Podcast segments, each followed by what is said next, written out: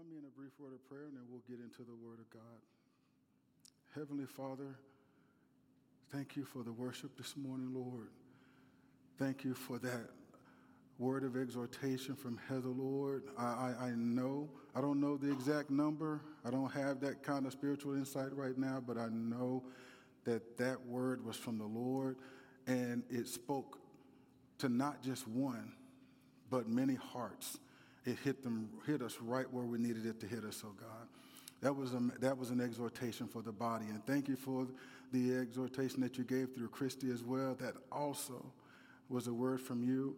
And uh, your word does not return unto you void, Father God. It will accomplish that which you set it out to accomplish, Lord. And so uh, thank you for using uh, those women, Father God, to really speak life uh, to this body. And as we get into the word, oh God, we just uh, trust that you will continue to speak life to us. And, uh, and Lord, we just avail our ears and our hearts to you to receive what you have for us today. In Jesus' name, amen. Sorry, my voice is not the, the best. I've been battling a bit of a sore throat. But uh, by the grace of God, I'll get through it. Amen. Amen. I'm going to be uh, teaching out of uh, Luke chapter 7 today, uh, 36, verses 36 to 50. I'm going to talk on the subject of extravagant love today extravagant love. Starting at the 36th verse, and I'll read all the way through, says, One of the Pharisees asked him to eat with him, and he went into the Pharisee's house and reclined at table. And behold, a woman of the city who was a sinner when she learned that he was reclining at table in the Pharisee's house, brought an alabaster flask of ointment, and standing behind him at his feet, weeping, she began to wet his feet with her tears and wiped them with the hair of her head and kissed his feet and anointed them with the ointment. Now, when the Pharisee who had invited him saw this, he said to himself, If this man were a prophet, he would have known who and what sort of woman this is who is touching him, for she is a sinner. And Jesus answering said to him, Simon, I have something to say to you. And he answered, Say it, teacher. A certain money lender had two debtors. One owed 500 denarii and the other 50. When they could not pay, he canceled the debt of both. Now, which of them will love him more? Simon answered, The one, I suppose, for whom he canceled the larger debt. And he said to him, You have judged rightly. Then, turning toward the woman, he said to Simon, Do you see this woman? I entered your house. You gave me no water for my feet, but she has wet my tears, my feet with her tears, and wiped them with her hair. You gave me no kiss, but from the time I came in, she has not ceased to kiss my feet. You did not anoint my head with oil, but she has anointed my feet with ointment. Therefore, I tell you, her sins, which are many, are forgiven, for she loved much. But he who is forgiven little loves little. And he said to her, Your sins are forgiven. Then those who were at table with him began to say among themselves, Who is this who even forgives sins? And he said to the woman, Your faith has saved you. Go in peace. So, uh, this Bible story gives a contrast of two people who have lived very different lives. One is a Pharisee named Simon. As a Pharisee, Simon was known to be a man of God and had a good reputation and he, as he dwelled in the upper echelon of society. We don't know the name of the other person. The other person is simply described as a woman of the city who was a sinner. Suffice it to say that her lifestyle and reputation landed her at the bottom rung of society. Simon the Pharisee invited Jesus to join him for dinner. It's unclear why Simon invited Jesus, so I won't speculate on his motive. I could easily engage in speculation here, but I won't do it. I will let the Word of God speak for itself. We know that there was a, uh, let's just say, an adversarial relationship between the Pharisees and Jesus. But we also know that Nicodemus, as a Pharisee, came to Jesus in the still of the night, and he had some questions because he honored and acknowledged that Jesus to be a man of God, because no one could do the things that he do unless he be sent by God. Right? So there could be bad intention or an honest opportunity to get to know and get the measure of him to see if this guy really is a prophet. But whatever the reason is, he invited him to his house. That's one, that's one thing we know for sure. So I will speak on what we know as the scripture reveals it. I'll give attention instead to his attitude and his actions. At Simon's invitation, Jesus went into his house and sat at table with him. And I, I want to paint a picture because in America, we do things a whole lot differently than they did in the Middle East back in Bible times. And so, you know, we have a table that's probably about 30 to 36 inches off the, off the floor, and we get in chairs and we sit at the table and so forth. No, back then, the table was much closer to the floor. And they didn't sit at the table, they reclined at the table. They laid down and they rested on the left elbow, leaving the right hand free in order to uh, grab the food. And oftentimes, in that position, and I'm, hey, I'm not getting down there and showing it to you. They, the feet would be behind you, right? You're kind of leaning toward the table, oftentimes uh, towards who is ever at the head of the table, but your upper body is toward the table, your feet are pointing away from the table. And so they are at table getting ready to eat dinner or a meal. And in those days, I will say roads were dusty and everyone wore open sandals. So people's feet would get would accumulate a lot of dirt, uh, you know, a lot of filth and everything. And so it was customary for people to take their shoes off before they entered a home. It was also customary for the host, especially if you invited someone to your home if you could afford it, you had a servant at the door who was able to wash, who washed people's feet as they came into the door. If you couldn't afford it, you at least needed to have the water there that could be poured over their feet so their feet could be cleaned before they go into the home. I'm not going to get into all the details. It just uh, suffice it to say that that was a basic, common courtesy was to provide a means for someone's feet to be washed who had journeyed to your house. Back then, there were no buses to take, there were no cars to drive. A lot of your traffic was done on foot. And whatever was on the path that you took, you accumulated that on your shoes and on your feet. And before we engage in the intimate exercise of breaking bread together. You know, I'm going to greet you with the service of, uh, of gratitude, thanking you for making the journey, thanking you for coming. And I want to minister and bless you, and I want to wash off the dirt accumulated on your feet as you traveled here.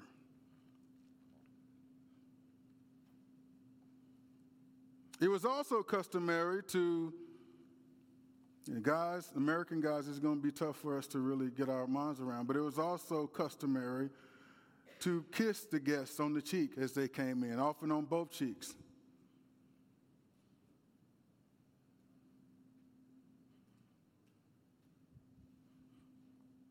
Even the men kissed each other on each cheek as a greeting. And third, it was also customary to anoint the top of one's head with a drop of fragrant oil. So keep in mind, Simon, this Pharisee, invites Jesus into his home to break bread. This isn't a situation where Jesus invited himself like he did with uh, Zacchaeus. He invited him. And whatever his motive for inviting him, he did not even extend to Jesus the basic courtesies that a host extended to guests. Whether they were invited or not, host extended these courtesies. And yet this man stood here and Jesus didn't complain about it. He's just sitting at the table. He's the Lord of glory. And he didn't get these basic common courtesies that any host should give to, to a, a visitor to his home. And in comes this woman. She wasn't invited to the party. The Bible says when she heard that Jesus was, at this Pharisee, Simon the Pharisee's house, to sit at table with him, she made a beeline to go there.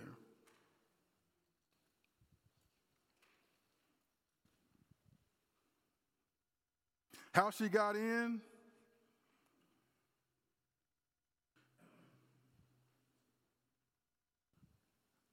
Uh, I don't. I, I won't say that I have a definitive answer for that, but someone who's more familiar with the culture can correct me if I'm wrong. But when he had this meal, he had these A list of people that were invited for supper. And by inviting Jesus, he invited a rabbi to the meal.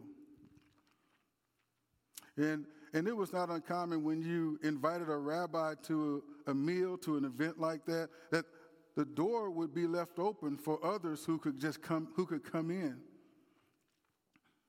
And so she didn't have to sneak in or get in by hook or by crook. She came in through the door. You couldn't sit at the table and eat with them, but you could be present and observe and listen and learn as the, as, the rabbi and the men who were at the table discussed matters and, and imparted wisdom.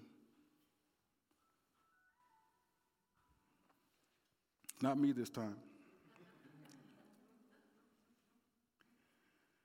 And so she shows up.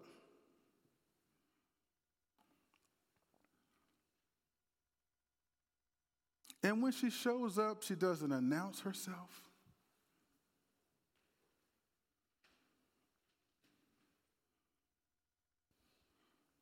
I want before before I get too far, I want y'all to go with me and imagine in your mind this woman even in today's culture, but especially in that culture. This woman shows up amongst this group of men.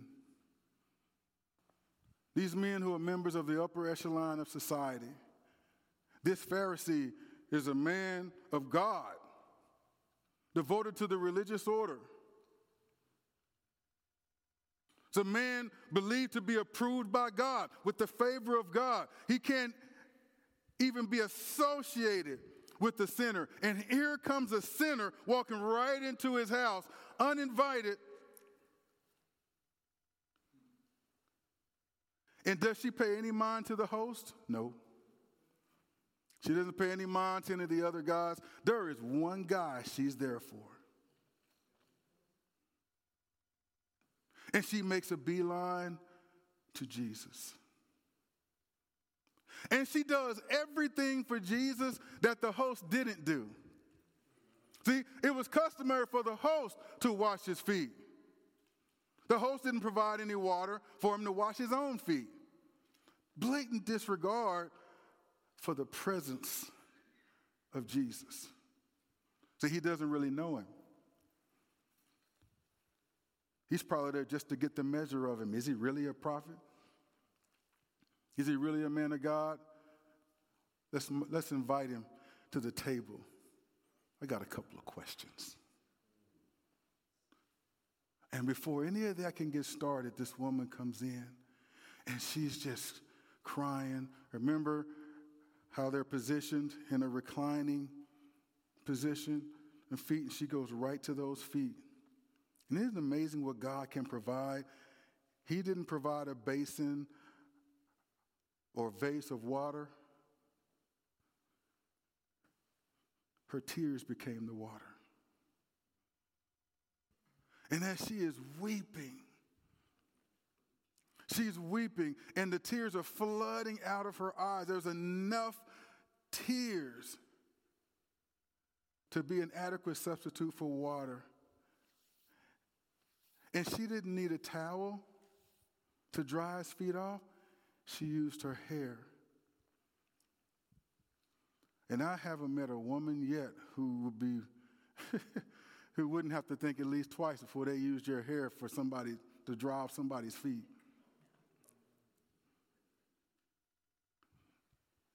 I believe, I mean, a mama might have to think twice about wiping her baby's foot off with her hair, let alone some guy's dirty feet. But he didn't extend, the, the host didn't extend these courtesies, but she goes in, she washes his feet with her own tears. She dries his feet with her own hair. And she brought her own alabaster box of ointment. And she anointed his feet with those things because she's in, she knows whose presence she's in. Now, this woman has a history. They don't even name her, they just give you what her lifestyle was like. This woman was a woman of the city, and she was a sinner. She was a notorious sinner. She was a habitual sinner. She was a person who lived the lifestyle of a sinner. Many speculate that she was a prostitute, and that's a reasonable guess. But whatever it is that she was, she was a sinner and she knew it. And she knew she didn't deserve to be in the presence of this man called Jesus. She knew she didn't deserve the goodness of God, which is why she came in the way that she came in. She had received it nonetheless. And she was grateful for it.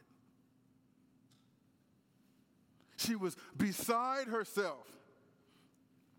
What she's engaging in is extravagant love. What she's engaging in is extravagant praise, extravagant worship. And you know why she's engaging in extravagant worship, extravagant praise, extravagant love toward Jesus is because she has received extravagant grace. She has received extravagant mercy. She's received the extravagant love of the Lord. We love him because he first loved us. Now, let's look at the Pharisees' response. It, now, this guy isn't saying this out loud. He's got an inner monologue going on. He expected Jesus to treat this woman a certain way, and Jesus didn't. And so his inner monologue, scripture gives that to us so that we can see what motivates him.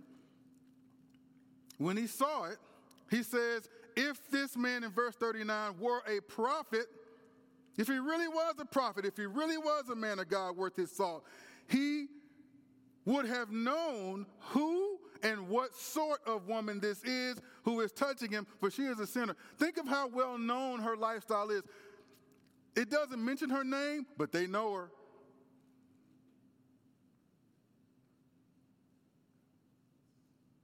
He knows who she is and he knows what sort of woman she is. And he know how he would deal with her. And he considers himself a man of God, and so he expects it. Oh, now, now we got a real test here. Now I get to see if he's the real deal or not. And he has a problem that Jesus has no problem with what she's doing. And Jesus, knowing this, said to him, Now, Jesus, I love how Jesus works. He takes the man's inner monologue, flips it into a public conversation, and he has an inner internal question. Jesus asks him an external question that gets right to the heart of it. Amen. And so we see his inner monologue. Jesus answering said to him, Simon, I've got something to say to you. If the Lord ever says that to you, perk up your ears and brace yourself. It's a point he's trying to make. I've got something to say to you. And he says, Say it, teacher. And he gives him a parable that speaks right to his heart condition and not only his heart condition, but her heart posture. A certain money lender had two debtors one owed five denarii and the other 50. I want to say denarii is, was pretty well established as a day's wages here.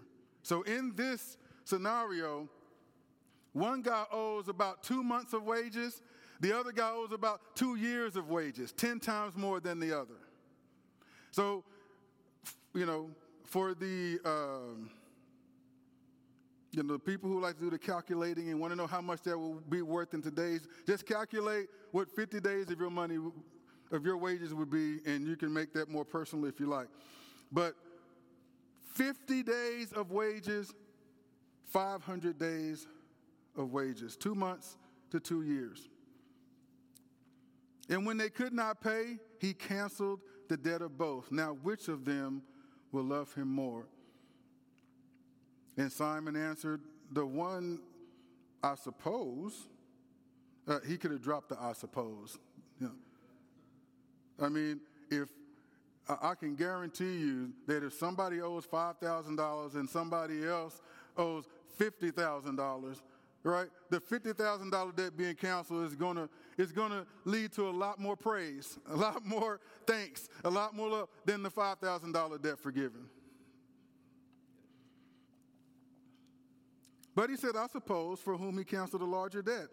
And Jesus said, You have judged rightly. So he sets him up. And here's a question that I really want us to consider. Then turning toward the woman, he's looking at the woman. And he says, Simon, do you see this woman? Think about that question for a moment. Obviously, he sees her. She's right there. You know, but do you see her? See, Simon, when he's looking at her, he's not seeing what she's doing there, the posture that she's there, the attitude that she's there, the, the worship that's there. All he's seeing is what he knows of her. See, he's not seeing her in this moment, he's seeing her for what she's been. And Jesus is seeing her in that moment for who she is. Are you hearing me? And so he's saying, Do you see this woman? No, he didn't really see her. And we know why. But then he gets to the crux of the matter. I entered your house. Now, this is significant because it's customary that all these things he's about to mention should be done. I entered your house.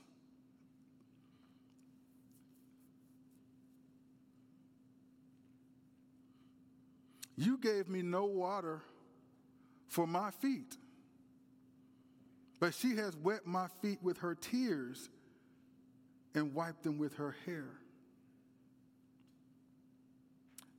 You gave me no kiss, but from the time I came, you gave me no kisses on the cheek. But the time I've come in here,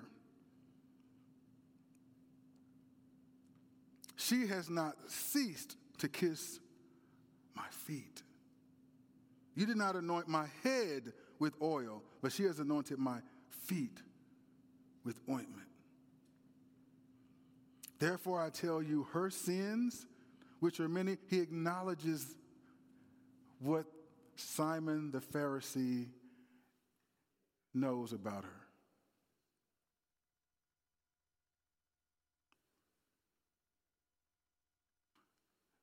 He's trying to help Simon see her. The difference between him and her. This woman is not just the woman you known her to be historically. Something has transformed in her heart. She's, she's not who she used to be anymore. She's a different person. She's a new creation. She has heard the good news of the gospel of Jesus Christ. And there is a new life and a new hope that is welled up in her. And she is so full of gratitude because she knows of all people, she is among the least worthy of it, the least deserving of it, which makes the amazing grace that much more amazing to her. Are you hearing me? And so we're seeing a contrast between someone who doesn't believe they need amazing grace and someone who is the beneficiary of amazing grace, and the difference with which they honor the presence of the Lord. So we have a rank sinner. That's what she's been. And he says, her sins, they are many, but they are forgiven. She's the one that had the bigger debt. In the, in the parable, she's the one that had 10 times. She had the unpayable debt. And she is, what you're seeing her do right now is the result of someone who has come to the realization that the ledger has been wiped clean. All the filth and stains of of a life lived with poor judgment, immoral, illegal, doing all those things that have earned her the reputation that she has gained, uh, that the Pharisee is holding against her, she knows that the Lord does not hold it against her.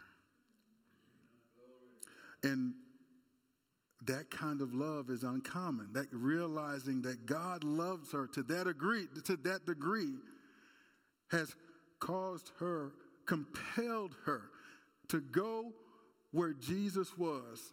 Once she learned he was somewhere reachable to her, she could not help but go. You know who that reminds me of? Zacchaeus. Right? He was a no good tax collector. No disrespect to any IRS people out here. We'll just say there are good ones and there are bad ones. He was one of the bad ones because he always took some off the top for himself. And he enriched himself by doing that. And he earned a reputation. People hated him. He was one of the crooked ones. And yet, the gospel message grabbed a hold of his heart. See, he hadn't had a chance to prove it through his life yet, but his heart had changed. And he was wondering, could it be for me? Would, would, would this Jesus, I, I recognize him to be the Son of God, would he even accept me? And Jesus, in front of an entire crowd, invited himself to his house to enjoy a meal with him, accepting him, affirming him, approving him, receiving him in full view of the very crowd that judged him because many of them had suffered because of his evil ways. And you knew a transformation had occurred because even though Jesus blessed him in that way, saying, I'm going to come and enjoy a meal in your house, he still repented. And he still said, If I have wronged anybody, I'll repay him four times what I took. That's a, that's a changed heart. That's a different man. See, what the public knows about him still is the history that they know about him. But how many of you know Jesus can change a life in a moment?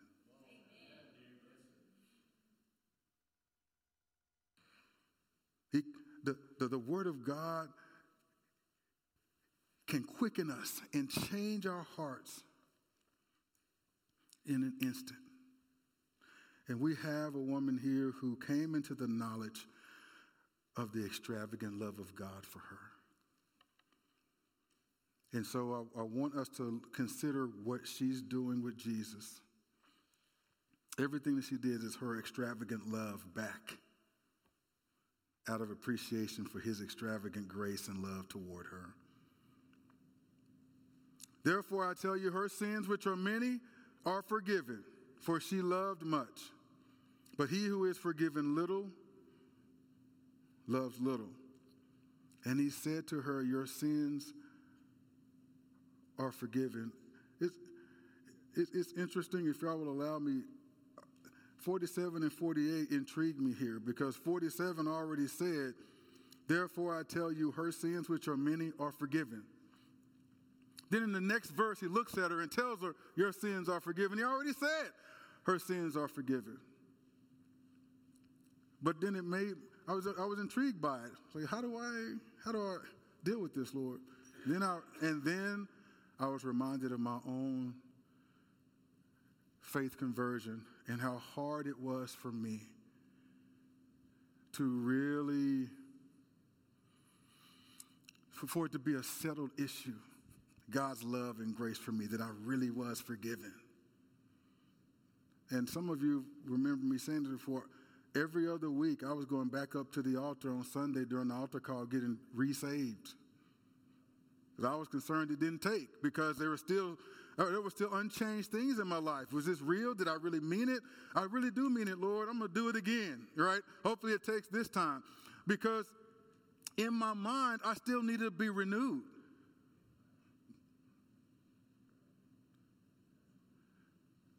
It's one thing for there to be a general message of forgiveness, it's another for someone to look at you and say, You are forgiven for the Lord to, to really speak to your heart and say, I have forgiven you. You are forgiven. You are redeemed. You are among the beloved. He tells the Pharisee her sins are forgiven.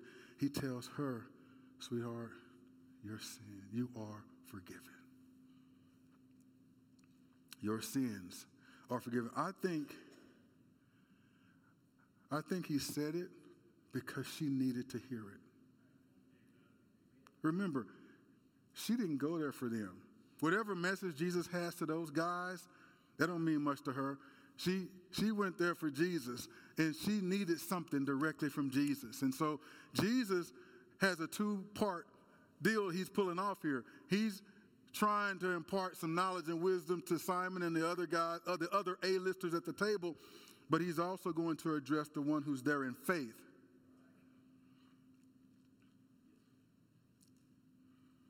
And to reassure her, I believe he looked at her and said, Daughter, your sins are forgiven.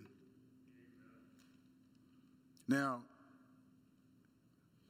she took that a whole different way than everybody else at the table. Everybody else at the table were marveling at the audacity. Who is this that he can forgive sins? And he was unperturbed and undeterred. He just said to her, right after he said, Your sins are forgiven, he says to the woman, Your faith has saved you. Go in peace. See, she can now go in peace. You're good with God. You've got a filthy past. Everybody knows about it. But I have removed your sins as far as the east is from the west, and I will remember them no more. Your, your, your sins, your slate has been wiped clean. You are forgiven. Now, you can go in peace. The burden you carried in here, that, that battle is over. That struggle for acceptance, that struggle for belonging, that that that that struggle for affirmation, you know, uh, that, that thinking that you could never be forgiven, all of that, trying to, fighting that losing battle in society that will never accept your history or your past.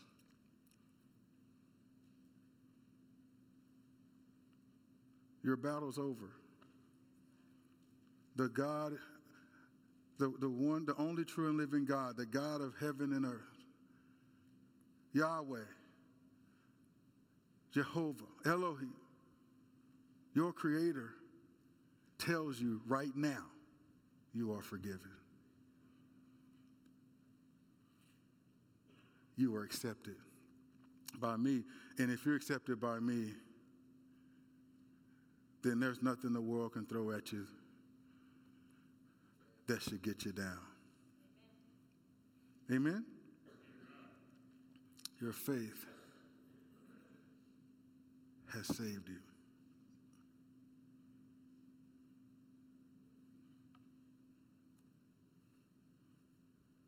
And so I got to thinking about this contrast here. I know this is a Pharisee and he's not a believer in the Lord, but this story is in here for our reading, and for our consumption, and for our consideration for a reason. And I got to thinking, what a contrast. All these men sitting at this table, they've got Jesus, the Lord and Savior of the world in their midst, in their presence. And it's not a big deal. He's one of the guys.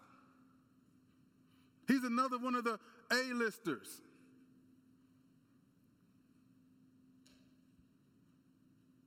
They do acknowledge him to some degree, but they don't have any clue who he really is. And you get a woman off the street that comes in. And apart from Jesus, she's the only person in the house that knows who he really is. Imagine that.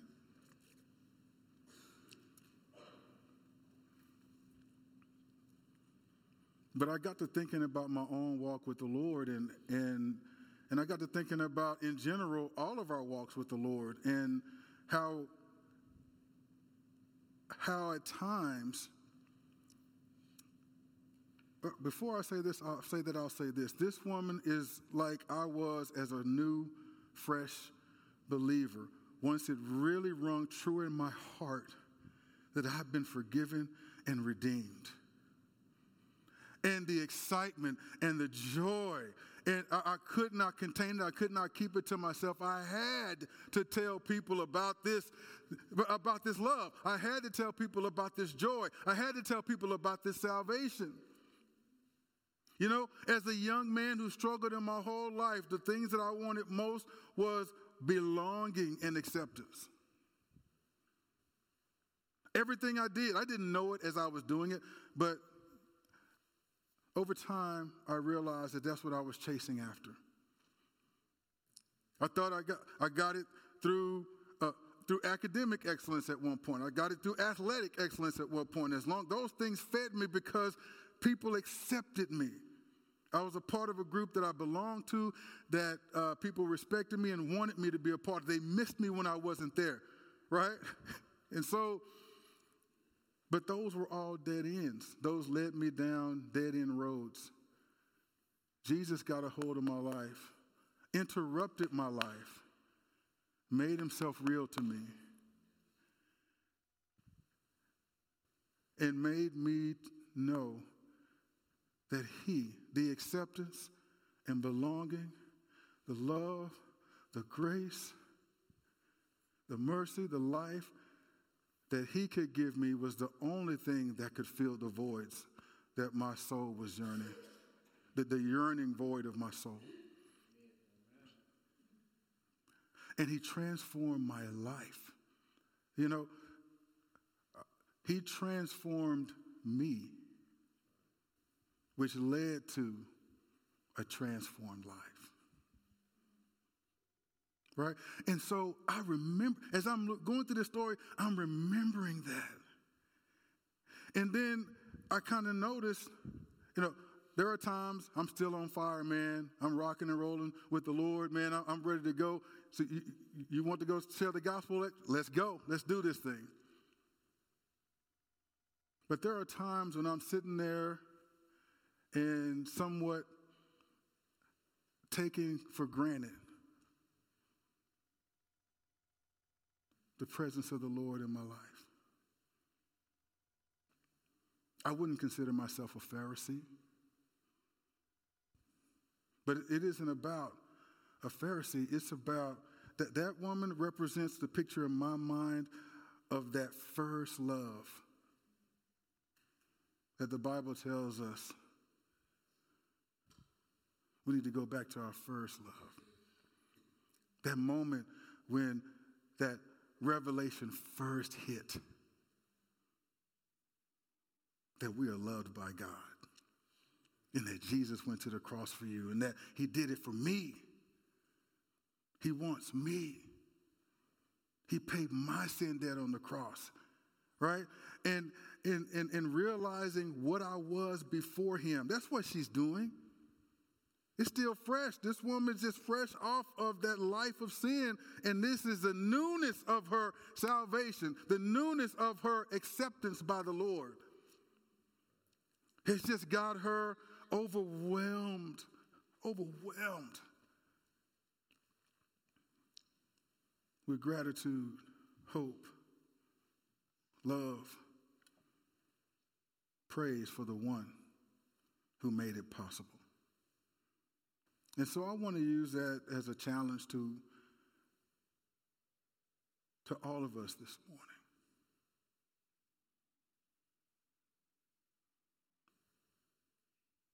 The, at, at, at, the risk of offending, I'm just going to say what is on, on my heart, you know. Wherever two or more are gathered in the midst, Jesus' presence is here. I told you I couldn't tell you why the Pharisee invited him. I don't, they don't, we don't know who the other guests were.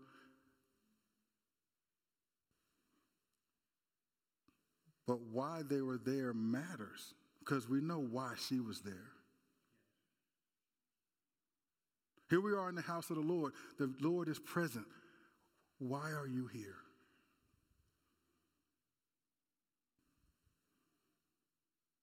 Like I said, at the risk of offending, it's not meant as an offense. This is a question relevant to the message.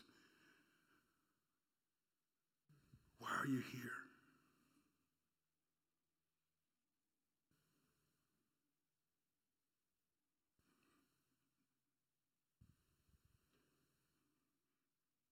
For the worship, the worship is great. Love it. We're blessed. For the word of exhortation, Great word of exhortation today. Love it. For the going forth of the word, hey, that's not bad either. But that woman wasn't just there to hear a good word. She wasn't just there to, to, to sing a good song.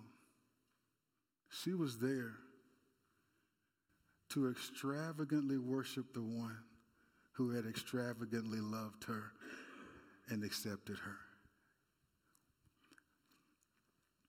Do you remember when you came to the Lord?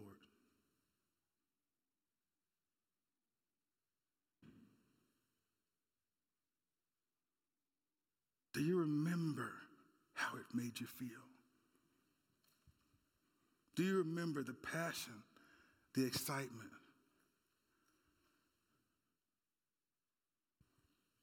the uncontainable joy. Do you remember it? I hope you do, because the Lord wants us to tap back into it and remember what He's done for us, and let that promote, provoke us to extravagantly express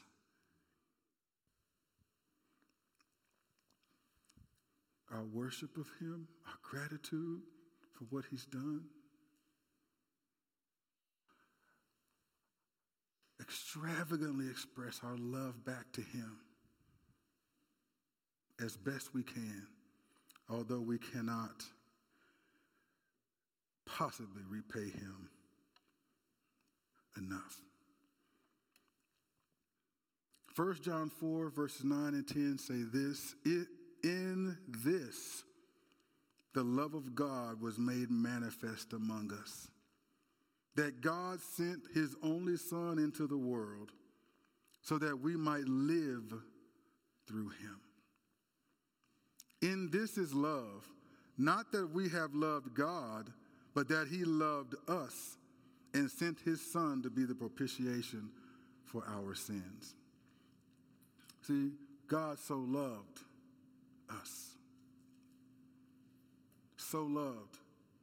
And I tell you what, talking about extravagant love, there's no way we can recount the events of the cross and not see that as extravagant love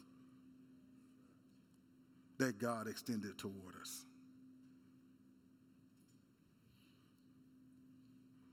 In that same chapter of 1 John chapter 4 verse 19, I've already alluded to it earlier, we love because he first loved us. That sums up this woman. She is extravagantly loving because he, she was first loved by him. And I will finish by saying, uh, may not be the best of uh, applications here, but Revelation 3, verse 20. Behold, I stand at the door and knock. If anyone hears my voice and opens the door, I will come in to him and eat with him, and he with me. Heather mentioned earlier, and even Brittany alluded to it during one of the worship songs, you know. But Heather mentioned disappointment. And I'm sure there's I'm sure there's plenty of disappointment represented here today.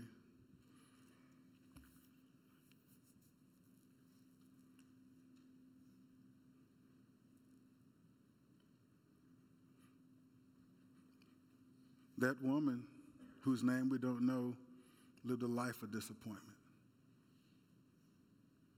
And I'm not going to absolve her for her choices, but I don't know enough about her life to, to go there. But I, I will say there's no doubt she lived a life of disappointment. The way that Pharisee's attitude in that room is an attitude she dealt with on a daily basis. People didn't want to get touched by her, let alone help her. Because to help her, you feel like you are being ungodly by helping the ungodly person, right? And so, and so she knew, but the Lord came knocking on the door of her heart. She found out at the house of her life, as as run down, as tattered, as broken, as in disrepair as it was, the Lord came up to that ratty old house of her life, knocked on the door, and said, I want to dine with you. I want to come into your house and I want to fellowship with you. That's how much you mean to me. Amen? Amen? And so that same Lord will knock at our doors. Let's not make the mistake that the Pharisee made where we get into comparisonitis. We get infected with some comparisonitis. And we look at ourselves as better than another person, and, and, and that makes us feel like we're in a good place.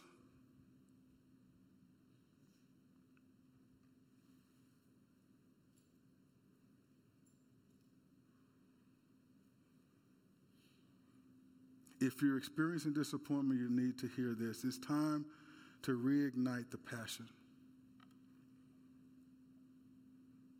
It's time to re remember all over again the moment, the day of your salvation. It's time to re emphasize and, and reprioritize what God has done, what you were before Him, and what you are now because of Him.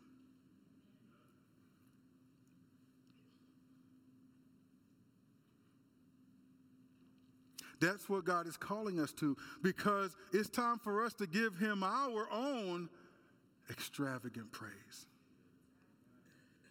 Amen. And so, so you know what?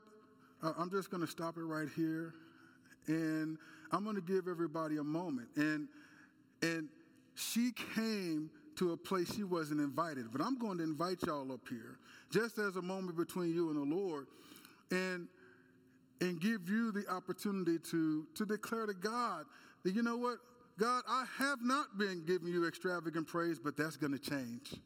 Right now, uh, I, I want, I'm going back to my first love.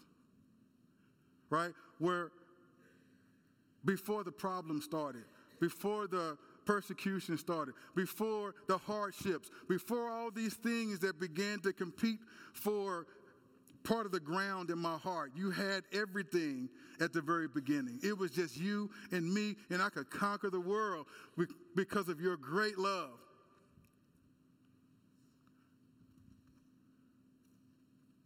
Where did it go? Do you want that again? I've got one yes. But don't tell me. But uh, I'm going to ask everyone to stand. Hallelujah. I'm going to ask everyone to stand. And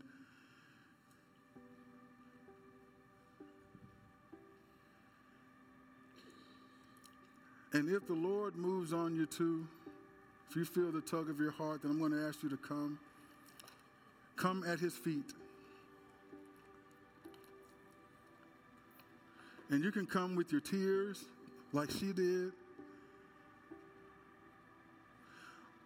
I will ask you this one thing. The Bible says that a woman's hair is, is her glory, right? You know, her hair, probably the most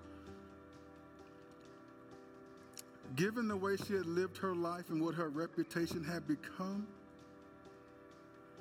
there probably wasn't anything more important to her in that moment than her hair. You know what? She yielded that to God. She chose, if she was forced to do it, it would be a humiliating act to do. But she chose to dry his feet off with her hair. Whatever your gifting is, whatever your glory is, whatever it is that that that you're disappointed about not having or not being further along or not being better off or your expectations not, not quite being met. Let that be the glory of yours that you bring to the Lord. And that you just give to Him. and say, God, I'm just, I'm just putting it at your feet. I have allowed the issues of life to take my attention, more of my attention than they deserve. I've allowed them to take attention away from you. I still praise you, Lord, but it hasn't been extravagant. I still love you, Lord. I want to grow in that love. I want to grow in the worship of you. I want to grow.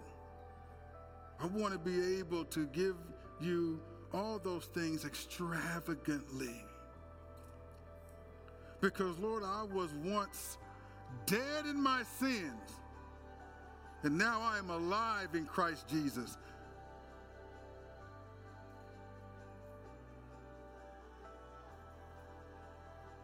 Hallelujah.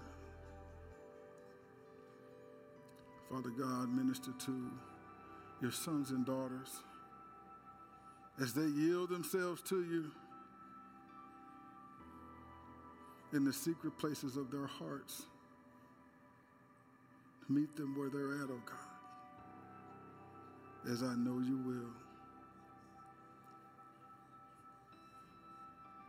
For it is your will to do so.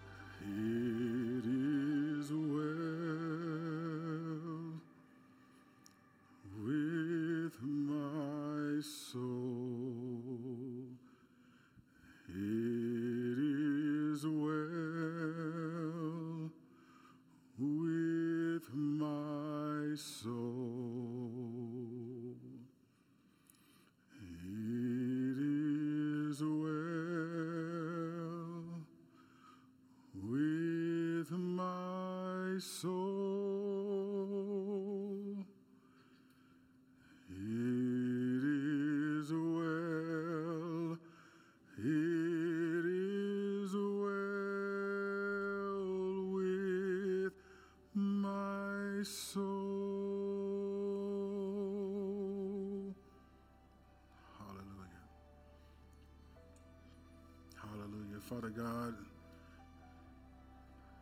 again, Lord, we can't thank you enough.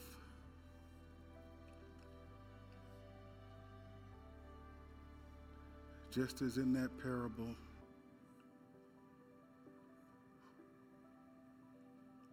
one man owed 50 denarii, the other owed 500.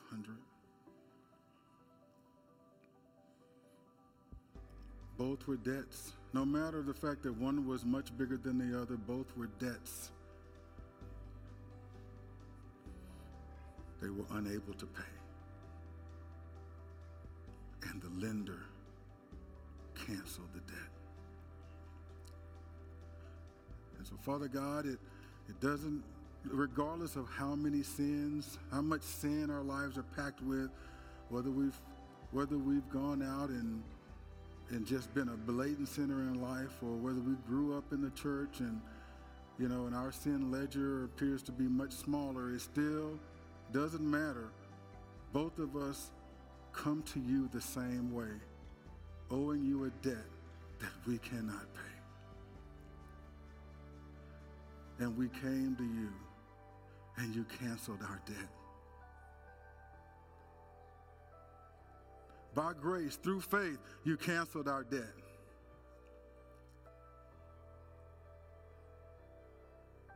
And we came to know what that precious woman came to know in our story today that we are forgiven.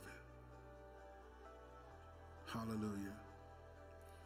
And because we are forgiven,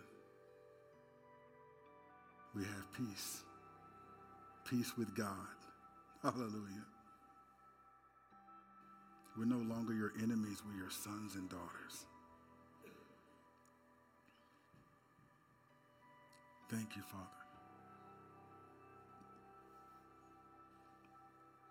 And the Holy Spirit, move on us and convict us to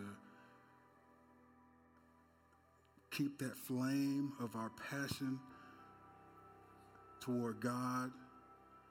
Keep it burning white hot, oh God.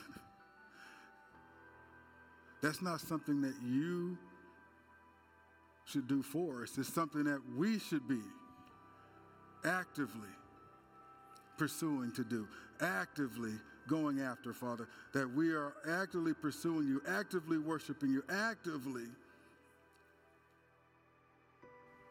making sure to maintain our first love.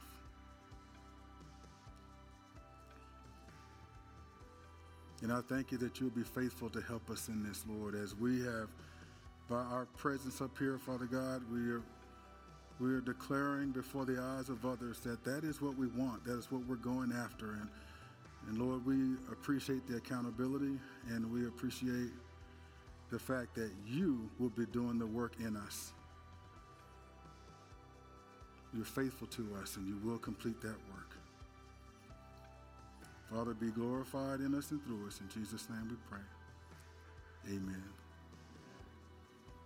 It is well with my soul.